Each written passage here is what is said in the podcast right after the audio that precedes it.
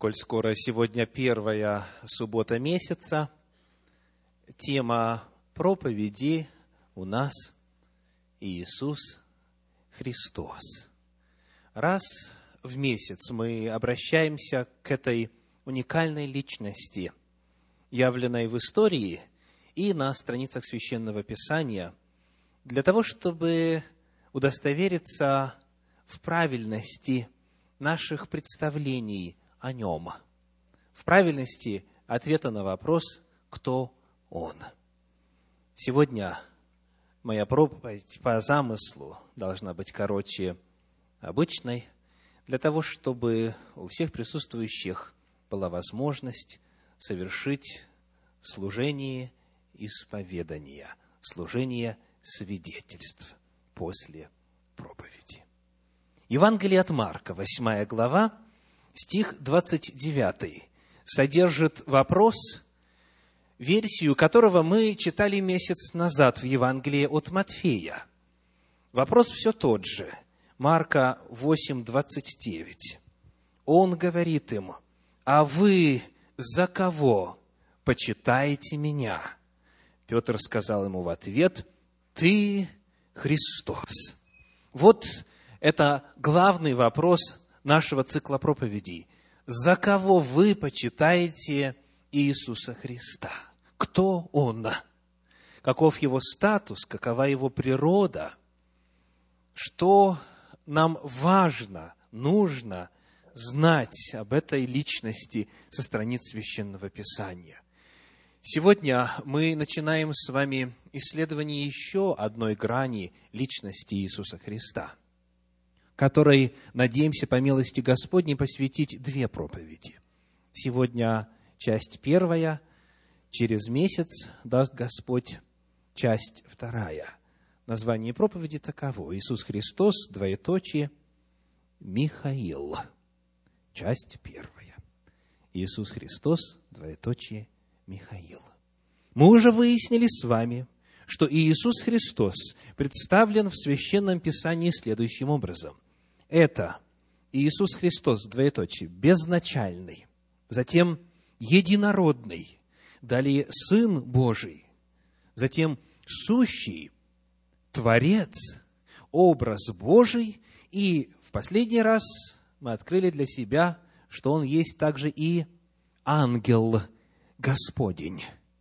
Личность, которая сопровождала народ Божий на протяжении всех лет истории земли – и вот сегодня еще одна грань, еще одно имя, еще один угол зрения на основании Священного Писания на природу и сущность Иисуса Христа. Мы будем рассматривать сегодня те отрывочки, которые записаны в пророческих писаниях, в том, что называется Танах или у христиан Ветхий Завет, в книгах, написанных до начала нашей эры. И в следующий раз, по милости Господней, мы посмотрим на то, что Библия говорит о Михаиле в апостольских писаниях, в апостольских книгах. Приглашаю вас обратиться к десятой главе книги пророка Даниила.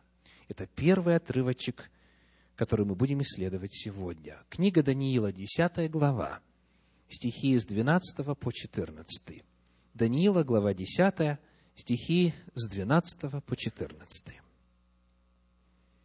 Но он сказал мне, не бойся, Даниил, с первого дня, как ты расположил сердце твое, чтобы достигнуть разумения и смирить себя перед Богом твоим, слова твои услышаны. И я пришел бы по словам твоим, но князь царства персидского – стоял против меня двадцать один день. Но вот Михаил, один из первых князей, пришел помочь мне, и я остался там при царях персидских. А теперь я пришел возвестить тебе, что будет с народом твоим в последние времена, так как видение относится к отдаленным дням. Вот эпизод, где упоминается Михаил. Что прежде всего означает это имя. Имя в Библии в отличие от нашей культуры, всегда имел огромное значение. Именем передавался характер, именем передавался статус, имя открывало сущность, открывало природу. Что означает имя Михаил? В подлиннике это, по сути, три слова. И это вопросительное предложение. Кто, как Бог? Знак вопроса. Кто, как Бог? Как бы вы ответили на этот вопрос? Кто, как Бог? Только сам Бог, не правда ли? Только тот, кто подобен Богу. Только тот, который воплощает в себе Бога. Более того, при исследовании контекста, в котором используется эта фраза «Микаэль», кто как Бог, мы находим безошибочное указание в отношении природы этого существа. Вы найдете несколько упоминаний в Библии, где имя Микаэль описывает обычных смертных. Главным образом это в родословных записях. Несколько раз можно встретить вот такое имя. Но когда Микаэль звучит в контексте борьбы, когда Микаэль звучит в контексте военных действий, когда оно звучит в описании сражений, у него всегда безошибочное значение. Посмотрим, о чем идет речь на двух примерах. Во-первых, это книга Исход, 15 глава, стихи с 9 по 11. Книга Исход, 15 глава, стихи с 9 по 11. Читаем. Враг сказал, «Погонюсь, настигну, разделю добычу, насытится ими душа моя, обнажу меч мой, истребит их рука моя». Ты дунул духом твоим, и покрыло их море. Они погрузились, как свинец в великих водах. Кто, как Ты, Господи, между богами? Кто, как Ты, величественен святостью, досточтим хвалами, Творец чудес? О ком идет речь? О Боге, который совершил чудное избавление во время выхода Израиля из Египта, который разделил воды Черного моря и который одержал победу, во-первых, над богами египетскими, и, во-вторых, над войском египетским. Когда вот эти слова «Кто как Ты, Господи?» или «Кто как Бог?» кто подобен Богу, раздаются в Библии в контексте военных сражений, в контексте столкновений, они всегда являются прославлением Бога. Еще один пример. Книга Псалтирь, 34 глава, 10 стих. Псалом 34, 10. 34 глава, 10 стих. «Все кости мои скажут, Господи, кто подобен Тебе, избавляющему слабого от сильного, бедного и нищего от грабителя его». Вновь контекст притеснения, вновь контекст столкновения, вражды, угнетения. И Господь выступает здесь в качестве избавителя, в качестве спасителя. И вновь задается вопрос, кто подобен тебе? Кто, как ты, Господи? Именно такой контекст у нас в 10 главе книги Даниила. Мы прочитали с вами о том, как идет сражение, идет война, идет борьба. И вот тот, кто разговаривает с Даниилом, говорит, что князь царства персидского против меня стоял, со мною сражался до тех пор, пока не пришел Михаил. И тогда можно было бы сказать, что? И сказано было, что? Кто как Бог? Это контекст сражения, контекст противостояния – который указывает на то, что вот эта личность нечеловеческая, эта личность по своей природе божественная. Давайте посмотрим на иные обозначения которые могли бы раскрыть для нас природу Михаила в этом отрывке, в 10 главе книги Даниила. Сам контекст, который мы упомянули, контекст сражения, нуждается в уточнении. Как бы вы определили, в первую очередь вопрос к тем, кто исследовал в свое время, когда-то, десятую главу книги Даниила. Как бы вы определили, как бы вы ответили на вопрос, кто такой князь персидский? Князь Персии. И чем он отличается от царя персидского и царей персидских? Я слышу ответ «дьявол». Есть ли еще какие-то варианты? Ну, вижу изумление на лицах. Придется разбираться. Я надеялся, что проповедь будет короче, потому что я рассчитывал на вашу осведомленность. Либо вы молчите, скромничая, либо не знаете, кто такой князь Персии. Посмотрим, во-первых, для попытки ответа на этот вопрос, на описание вот той вот личности, которая ведет речь с Даниилом и рассказывает о том, что ему противостоял, с ним боролся князь Персии. Кто эта личность? И тогда сравнив, мы сможем подобраться к нашему ответу на поставленный вопрос. Читаем в 10 главе книги Даниила стихи с 5 по 9. Даниила, 10 глава, стихи с 5 по 9. «И поднял глаза мои, и увидел, вот один муж, облеченный в льняную одежду, и чресла его опоясаны золотом из уфаза. Тело его, как топаз, лицо его, как вид молнии, очи его, как горящие светильники, руки его и ноги его по виду, как блестящая медь, и глаз речей его, как голос множества людей. И только один я, Даниил, видел это видение, а бывшие со мной люди не видели этого видения, но сильный страх напал на них, и они убежали, чтобы скрыться. И остался я один – и смотрел на это великое видение. Но во мне не осталось крепости, и вид лица моего чрезвычайно изменился, не стало во мне бодрости. И услышал я глаз слов его, и как только услышал глаз слов его, в оцепенении пал я на лицо мое и лежал лицом к земле. Вот какая личность разговаривает с Даниилом. И вот эта самая личность как, по-вашему, человеческая, плотская, либо сверхъестественная и духовная, говорит о том, что вот этот вот князь Персии ему противостоял до тех пор, пока Михаил князь не пришел. Кто в таком случае князь Персии по своей природе?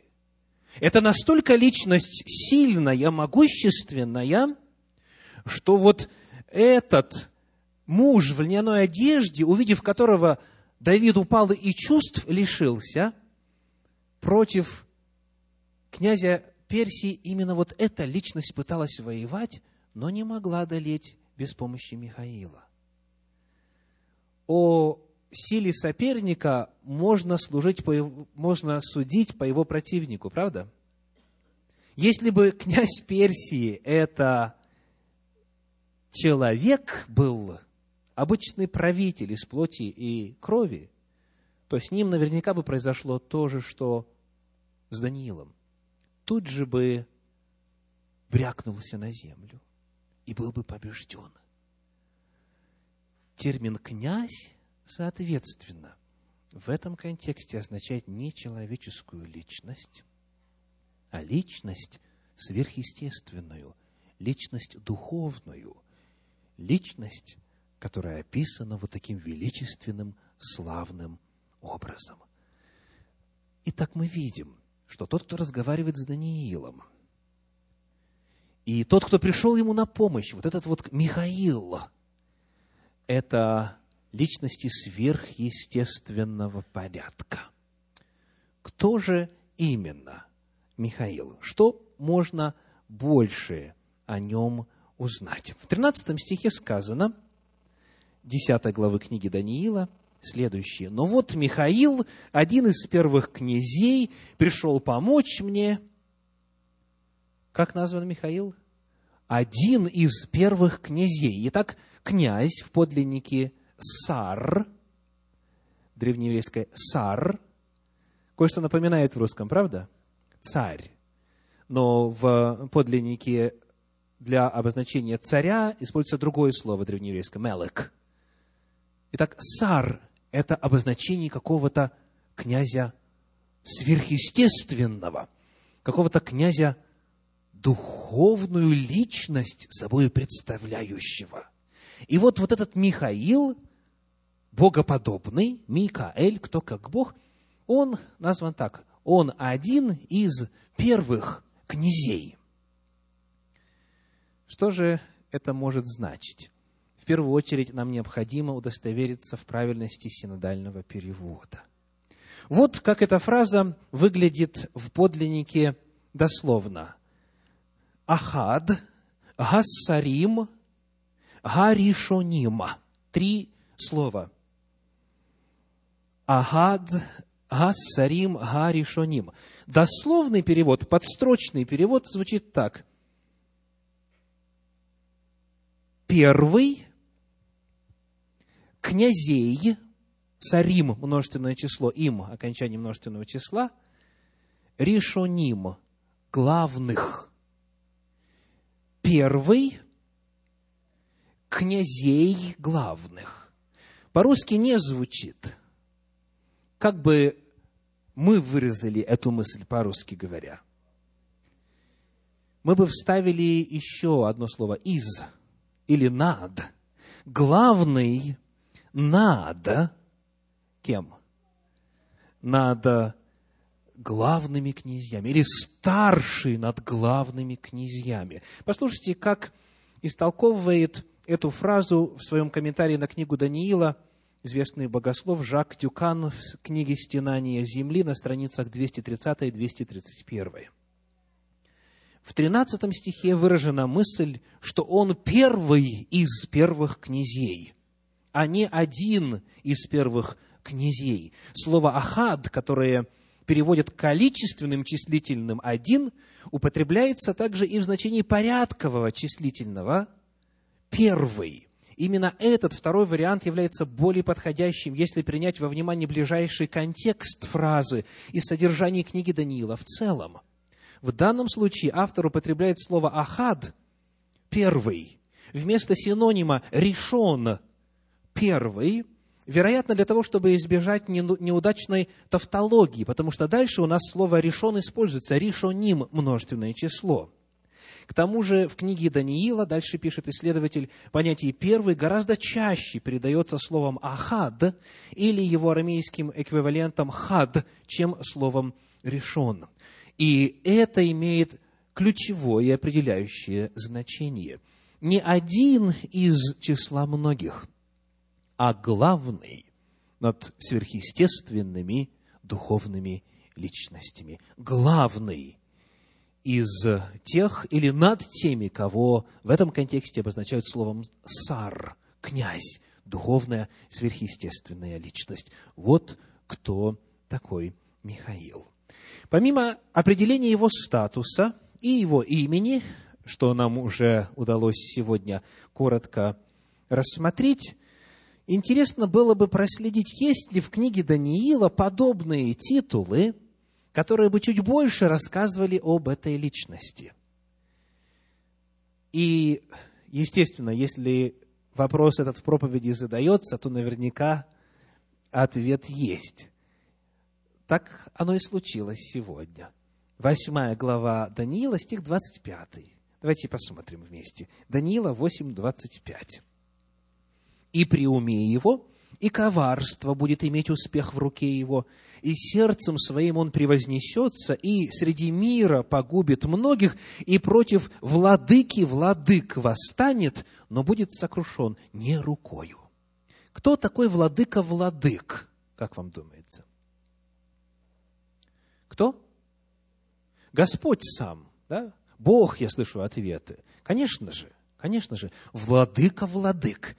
И вот в подлиннике перед нами фраза, уже знакомая нам, и слово знакомое, «сар», «сарима», «сар Сарим», владыка владык. Или князь князей, если следовать варианту 10 главы. То есть вот этим словом «сар» обозначается сам Бог в книге Даниила.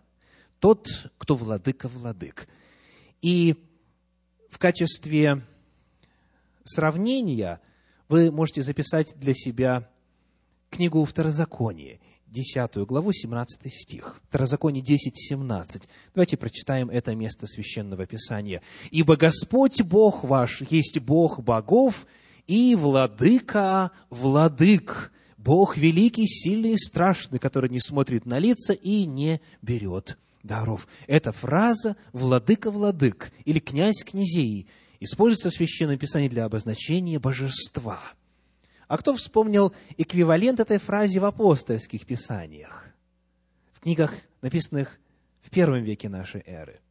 Владыка владык или князь князей или царь царей. Совершенно верно. Книга Откровение, 19 глава, 16 стих. Откровение, 19 глава, 16 стих. Там сказано, на одежде и на бедре его написано имя царь царей и Господь господствующих. Кто описывается здесь? Иисус Христос. Если вы желаете посмотреть контекст дома, то это стихи с 11 по 16. Описывается тот, кто грядет на облаках небесных. Откровение 19 глава стихи с 11 по 16. Вот, оказывается, кто царь царей, сар сарим, тот, кто главный над ведущими князьями. Это Иисус Христос. В этой же восьмой главе книги Даниила, в стихе одиннадцатом, эта же личность называется несколько по-иному. Даниила 8, 11. «И даже вознесся на вождя воинства сего, и отнята была у него ежедневная жертва, и поругано было место святыни его» перед нами фраза «вождь воинства». В подлиннике, в древнееврейском, снова «сар», и знакомое нам слово «сар га цава». Цава – это воинство.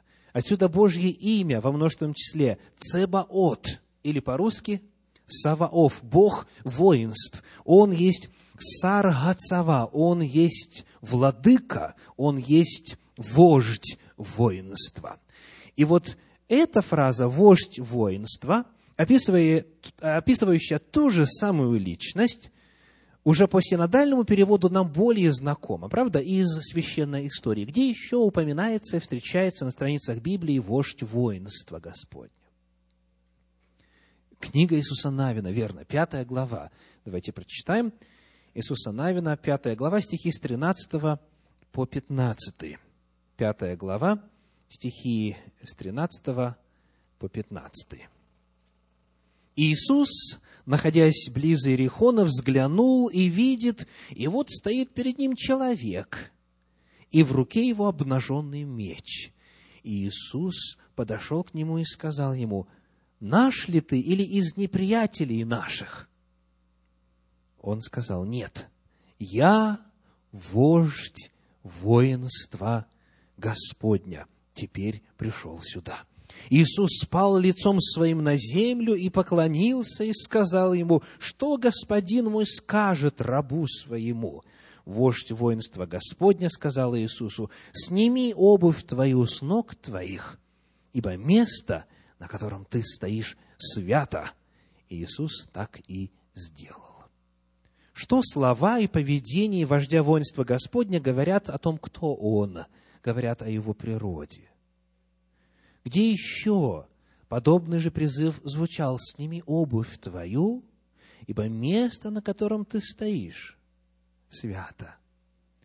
Моисею в явлении горящего куста, что записано в третьей главе книги «Исход», в стихах четвертом и пятом. Прочитаем. Исход 3 глава, стихи 4 и 5. Господь увидел, что он идет смотреть, и воззвал к нему Бог из среды куста и сказал, «Моисей, Моисей!» Он сказал, «Вот я». И сказал Бог, «Не подходи сюда, сними обувь твою с ног твоих, ибо место, на котором ты стоишь, есть земля святая». Говорит Бог, говорит божественная личность, говорит имеющий Божью природу.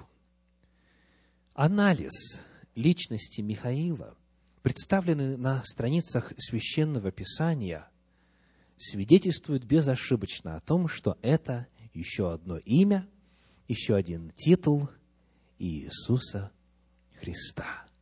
Посему Иисус Христос, двоеточие, Михаил. В завершение я хочу обратить ваше внимание на отношение этой могущественнейшей личности во Вселенной к нам. Как он назван здесь, в десятой главе книги Даниила, по отношению к Божьему народу, по отношению к вам. Кто он для вас? Кем он приходится вам? Десятая глава, двадцать первый стих. Книга Даниила, 10 глава, 21 стих. Читаем. «Впрочем, я возвещу тебе, что начертано в истинном Писании, и нет никого, кто поддерживал бы меня в том, кроме Михаила, князя вашего». Вот она, благая весть это могущественнейшая, сверхъестественная, духовная личность на нашей стороне, если мы принадлежим к Божьему народу. Этот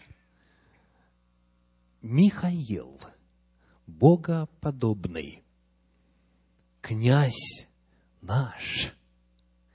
И главный вопрос потому для каждого из нас будет звучать так истинно ли это, реально ли это в жизни каждого из нас в отдельности. Стал ли он вашим князем? Стал ли он вашим Господом, вашим Спасителем, вашим владыкой? Если да, то тогда это повод для того, чтобы радоваться, торжествовать, восклицать и славить Господа – потому что Он давно уже одержал победу над всеми иными противоборствующими ему духовными силами. Он победитель, он глава, он преодолел. О чем говорится в первой главе послания апостола Павла в Ефес следующим образом. Ефес, первая глава, стихи с 19 по 21 и как безмерно величие и могущество Его в нас, верующих по действию державной силы Его, которую Он воздействовал во Христе, воскресив Его из мертвых и посадив одесную себя на небесах, превыше всякого начальства и власти, и силы, и господства, и всякого имени, именуемого не только в всем веке, но и в будущем. Сар Сарима, владыка владык, главный над всеми духовными князьями, над начальствами, властями, силами и господствами, является победителем и является правителем не только по факту сотворения – ибо Он есть превыше всего, Он есть Бог Всевышний, Он есть Творец всего, видимого и невидимого, но также и по факту искупления, когда Он пришел на землю и отдал себя в жертву ради каждого из нас. Он этим отнял силы у начальств и властей и властно поверг их позору, восторжествовав над ними собою, потому что удалил причину дьявольской и бесовской власти над нами грех. Он оплатил все счета, предъявленные грехом, и потому в нем победа, в нем сила, в нем преодоление всех проблем, возможных и невозможных.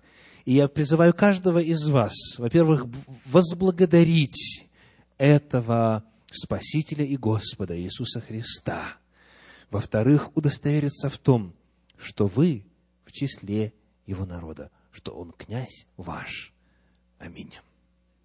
Итак, у кого есть Господу благодарность, хвала, свидетельство о Его любви, милости, благословениях, пожалуйста, сейчас это можно, это можно озвучить.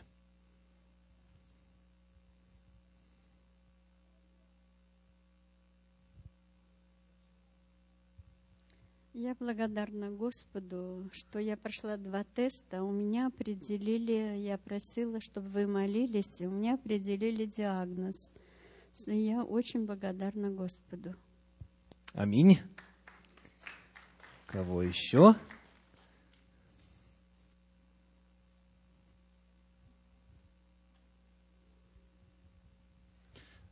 Меня накопилось.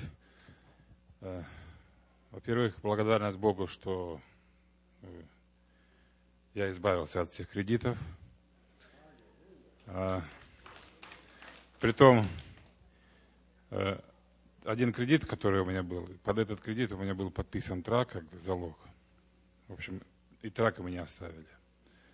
То есть я сейчас остался и с траком, и без кредитов. Слава Богу.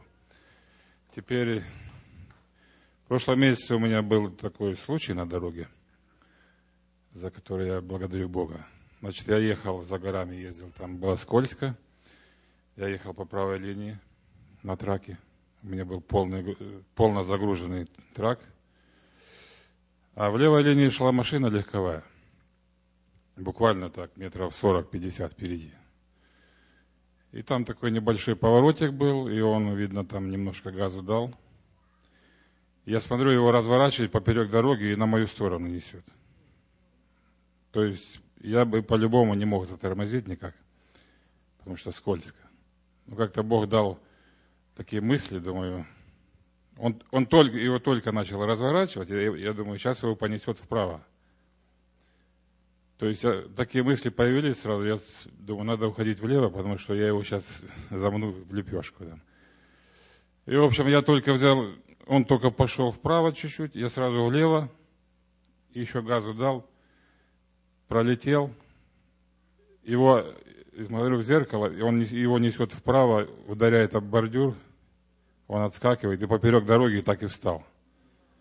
То есть я благодарю Бога, что Бог дал такие мысли, что спас от аварии, от жертв. Ну и последняя благодарность. В прошлую субботу у меня ушло пальто с ключами с моими, от дома, от трака, от легковой, от всего.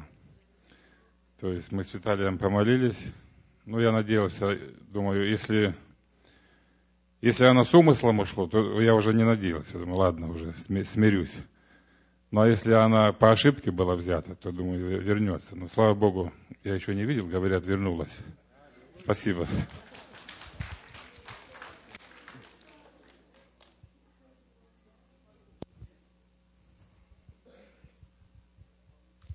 I just can't tell you enough.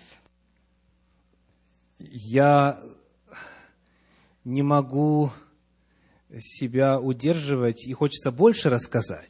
That when you put your complete trust in God, что когда вы полностью доверяетесь Богу, miraculous things happen. начинают совершаться чудеса.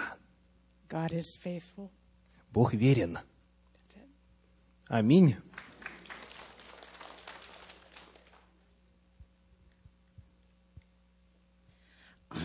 Я хочу сказать, что э, вообще чудеса происходят постоянно, и у всех, не только у меня. Но Бог нас учит. И э, вот, например, э, финансово. Я хочу сказать, что мы купили когда-то дома, И думали, что они вот, они действительно выросли в цене, и думали, что эти, э, да, распродадим, потом у нас будут деньги, уже почитали, что мы уже чуть ли не миллионер. Вот. И это было прекрасно, конечно, что вот так вот быстро, за 10 лет, ты там станешь миллионером. Ну, конечно, это трудно э, так вот сразу привыкнуть к этому, но дело шло к этому. Вот. И, и когда вот так вот вдруг вот кризис такой, и все это остановилось и пошло вниз, это тоже надо было пережить, и это надо было как-то сообразить, что чего, и сразу становишься вроде бедным, вот, и думаешь, а что дальше будет, ты уже стареешь, а это, думали, деньги там будут на каждый месяц работать, не будем, будем отдыхать, но ничего не получается. Вот, и что хочу сказать, и тут еще, помимо этого, постоянно что-то, чего-то, вы понимаете, вот, э, когда покупали дома, вкладывали там, находили людей, которые, ну, мы английский плохо знаем, за нас там делали, может быть, и ошибались, наши русские. Вот. И получалось так, что мы э, даже не знали, куда уходили деньги, чего, как, в общем, только платили. Вот. И вдруг прошло два года, приходит человек и говорит, вот, помните, мы вложили туда-то, вот пропали, они нашлись, говорят, эти деньги, сейчас мне возвращают, я должен вам отдать. Ой, какой подарок, это вообще чудо. Чтобы человек пришел, он мог не говорить, понимаете? А он пришел, сказал, да, я вам должен отдать деньги. Ну, мы так обрадовались, думаем, ой, вообще чудо. И вдруг через два дня приходит, ну, я у вас займу их на год. А я говорю, я говорю, а с чего ты взял, что мы хотим тебе на год отдать? Мы не хотим отдавать на год. Если это наши деньги, значит, ты верни нам, а там будем решать, дадим тебе на год или нет. Это вообще, вы представляете, и вот, и как это вот не разозлиться, не нервничать, не переживать. Вот вы понимаете, вот я так удивляюсь, что Господь нас так учит, все вот эти перипетии, которые с нами случились, это привело к тому, что мы стали такими сдержанными, и мы молимся за него, не злимся на него, ничего вообще. Я так удивляюсь и говорю, что действительно, вот в Москве я жила, что-то там было такое, нас обманули, ну так переживали сильно. Сейчас я не переживаю, я уже спокойно к этому отношусь. И благодарю Бога, что Он нас учит, как надо жить. А вот действительно случилось вот землетрясение, все ушло. И люди что, должны умереть, повеситься, что-то такое. Все это вот дает нам толчок по-другому мыслить. И благодарю Бога за это. Аминь.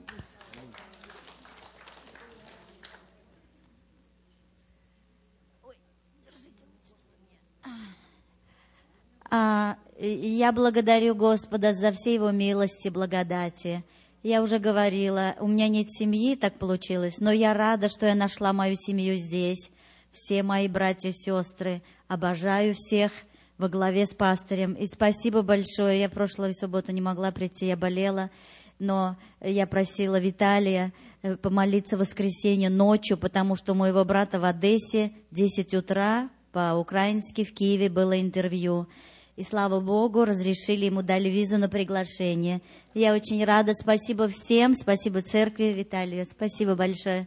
Слава Слава Господу.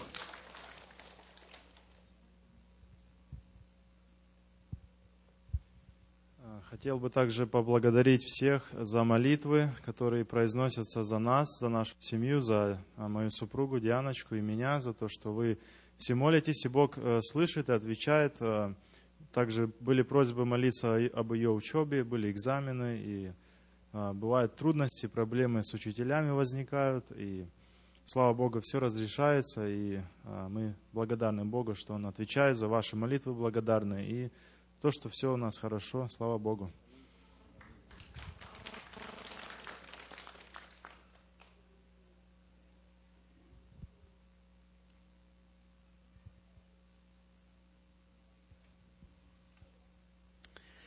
Я тоже хочу поблагодарить Господа. Эм, Я слушала проповеди Виталия, потом читала Библии, там написано, что непрестанно молитесь, за все благодарите. Ну, как вы знаете, что не всегда бывает сердце расположено, чтобы благодарить. Бывают очень трудные минуты, периоды. Но я решила для себя благодарить. И вот что я... от- Это в Библии написано, и я для себя открыла. Чем больше благодаришь, тем больше появляется причин для благодарности. Слава Богу. Аллилуйя.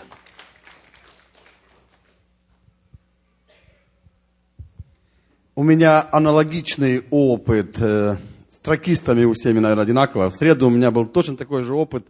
На 20-й миле уже ехал домой, 102 тысячи паунтов везу. Дождь поливает, я 62 мили в час иду, и вдруг там такой поворотик, если кто ездит, знает хорошо, он закрытый немного. И вдруг поперек моей э, полосы стоит э, легковая машина. По тормозам уже ничего не держит, все уже летит. На средней полосе автобус успел маленький остановиться, стоит. Может быть, они столкнулись. И только третья полоса еще остается свободная, левая крайняя. И там дальше за обочиной полицейский подъехал только и только включил моргалки. Мне осталось только направлять со всем свистом на третью полосу и мимо них проскочить. Я проскочил. И слава Богу, потому что иначе я всех там утоптал бы, кто там только стоял и был. Я бы ничего не успел больше сделать с этим грузом. Слава Господу, что он защитил в среду это было.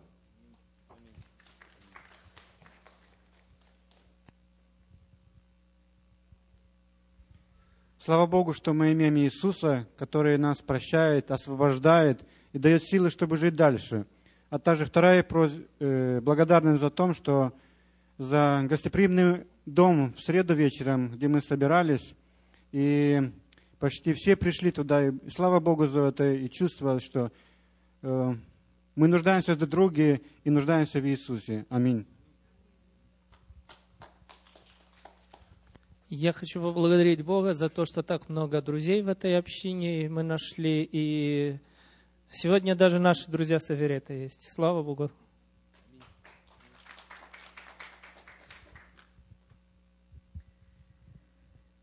Я хочу поблагодарить Бога за все чудеса, которые происходят в нашей семье.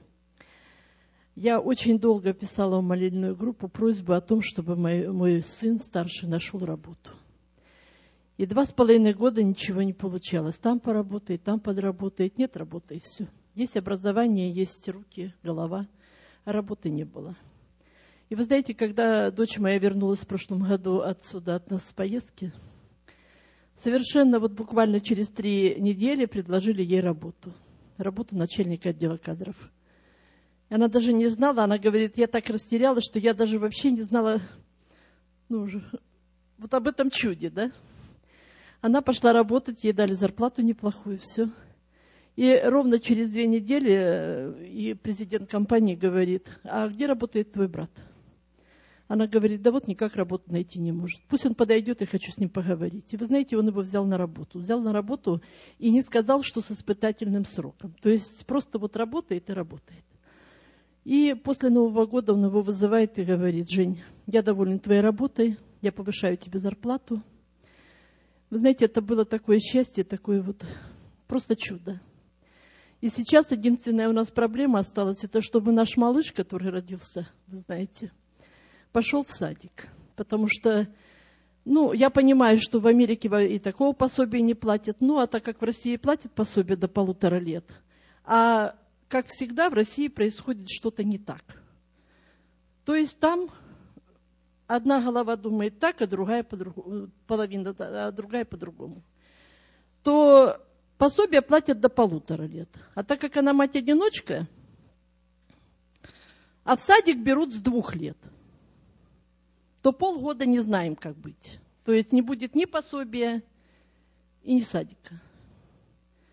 Но опять же, вот я так молилась, я так просила Господи, ну помоги, ну, ну как-то же должен быть выход какой-то из положения.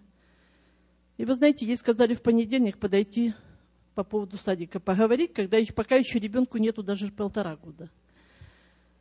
Ну, я думаю, что Господь опять нам поможет. И самая большая моя радость, что я не знала, что будет дальше с моим Иваном, он последний год в школе учится. И я не знала, что будем делать дальше.